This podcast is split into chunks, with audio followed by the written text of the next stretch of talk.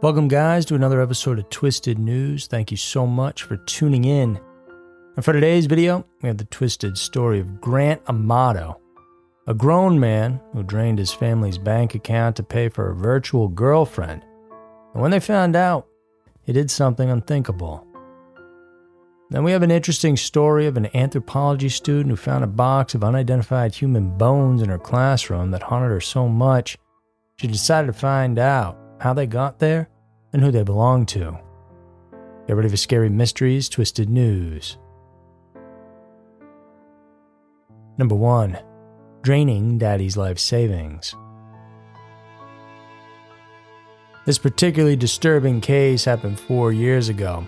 It's making its way through the interwebs now because, as the narrator on the YouTube channel JCS Criminal puts it, it's one of the most fascinatingly aggravating interrogations to ever be released into the public domain.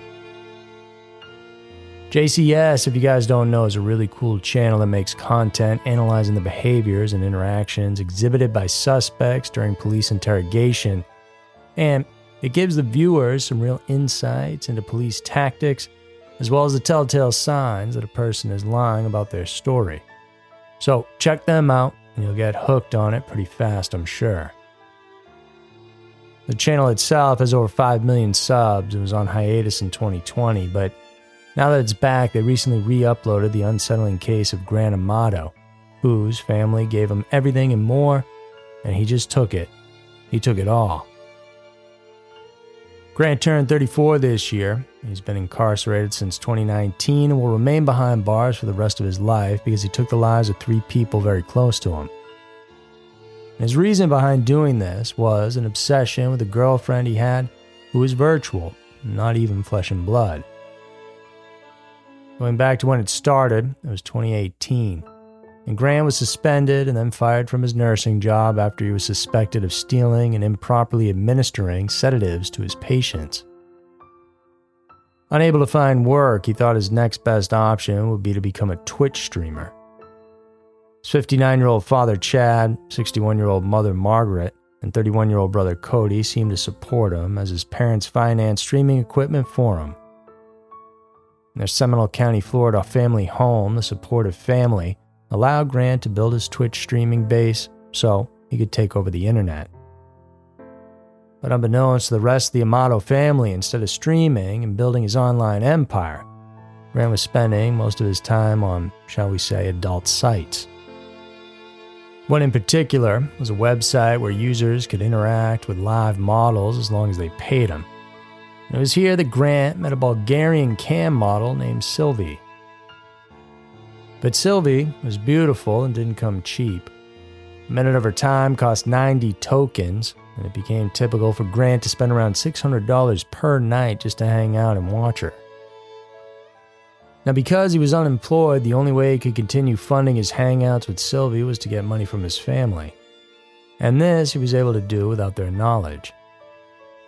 He burned through his father's life savings, who worked as a clinical pharmacist, and stole from his mother and brother Cody as well. In total, this alone amounted to about $210,000. He also allegedly took out a loan on his family's house that netted him another 65k. In a matter of just three months, Cody managed to spend all that money, making Sylvie a very rich lady. When his family learned what he had done, instead of calling the cops, they instead arranged for Grant to be put in a rehabilitation center that helped with addiction for 60 days. He didn't finish that program, though, but still was welcomed back with open arms to his family's home. The parents drafted a contract where Grant was made to promise he wouldn't contact Sylvie ever again or he'd have to move out and presented it to him. During that discussion, Cody felt like something was off with his brother. He shared this sentiment with his girlfriend, who later told it to authorities. She even specifically stated that Cody had a feeling that Grant might end up killing everyone. Not long after all this, Grant broke his promise and resumed his communications with Sylvie via Twitter. The family found out and, true to their word, kicked him to the curb.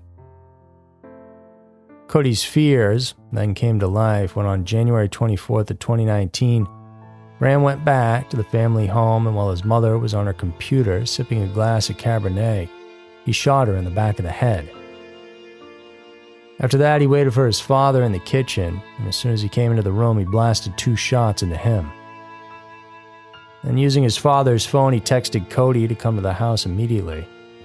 His older brother left his work early to do so, but was also met with the same fate as his parents. Cody was gunned down while lying in the fetal position. Police were able to locate Grant at a hotel that he was currently staying in. And during the interrogation, the suspect never even asked why he was being interviewed by police.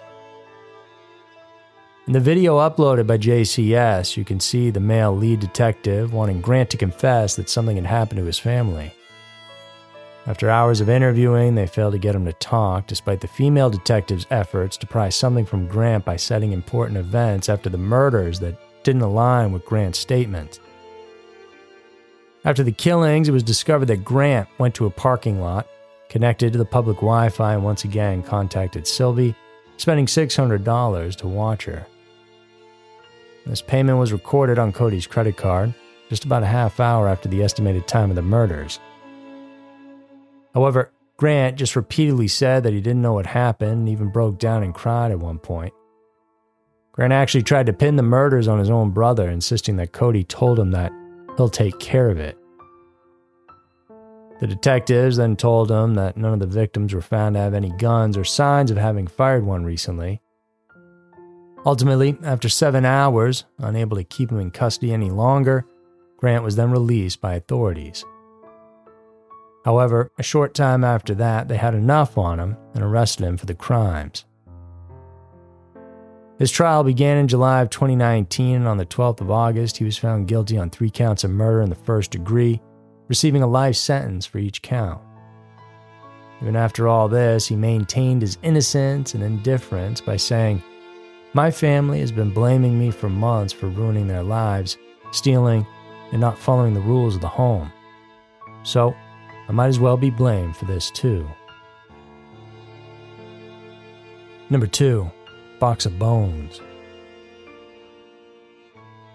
In the early 2000s, Alyssa Yelkin was a student at Youngstown State University in Ohio. She was studying anthropology, and in her forensic anthropology class, there was a box of human bones that were unidentified.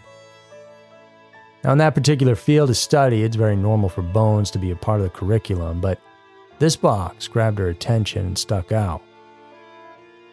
The students didn't handle them, they were just stuffed in a corner.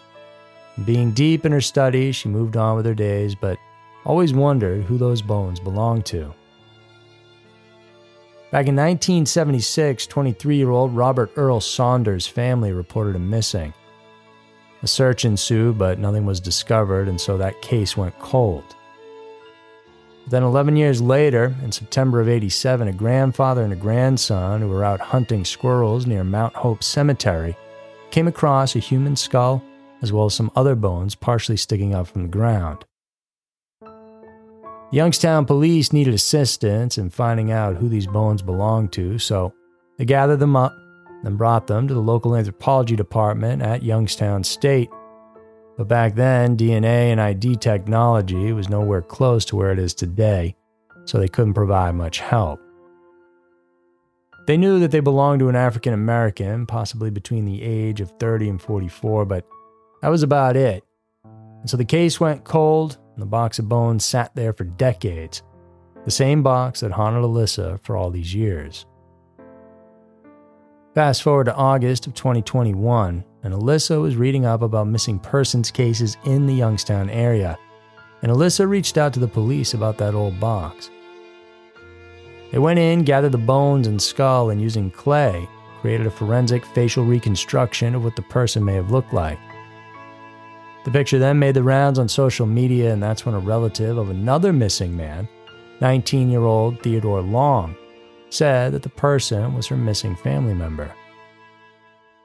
This skull and bones had been brought to the anthropology department separately, they came from unidentified human remains that were found in a creek in Lyett County back in 1981.